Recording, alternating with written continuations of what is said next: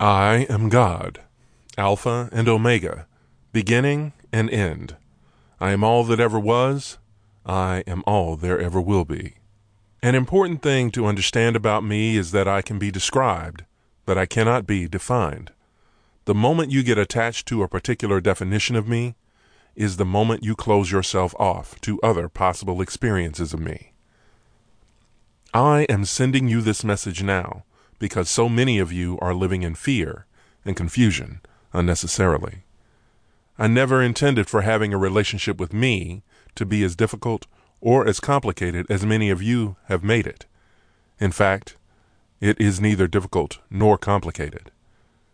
However, to receive this message, you must open your mind. You cannot rule out any possibilities.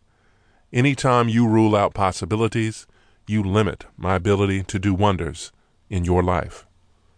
If your heart yearns to truly know me, I will show you who I am through this message, through your own experience of life. Indeed, I will use the entire universe to reveal myself to you. But for now, be still and know this I am everything you think I am.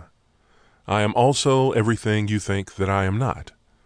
This is because I, quite simply, am everything.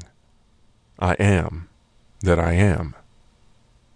I do not require you to agree with this message.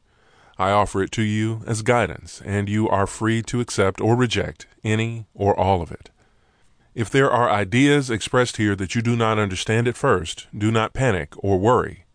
As in the rest of life, some things you pick up instantly, others take a while to soak in. I will tell you this your relationship with me should never, ever, under any circumstances, leave you feeling weak, powerless, or afraid. Certainly, events in your life may make you feel this way, but your relationship with me should not. Like any true friend or loved one, I'm here to lift you up, to empower you, and to remove your fear.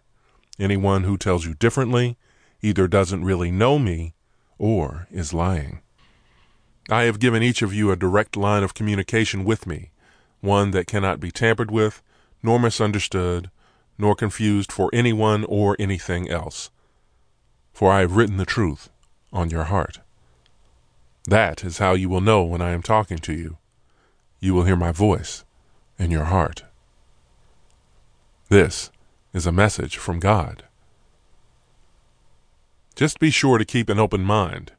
The surest way to miss what I am telling you is to assume that you already know what I'm going to say.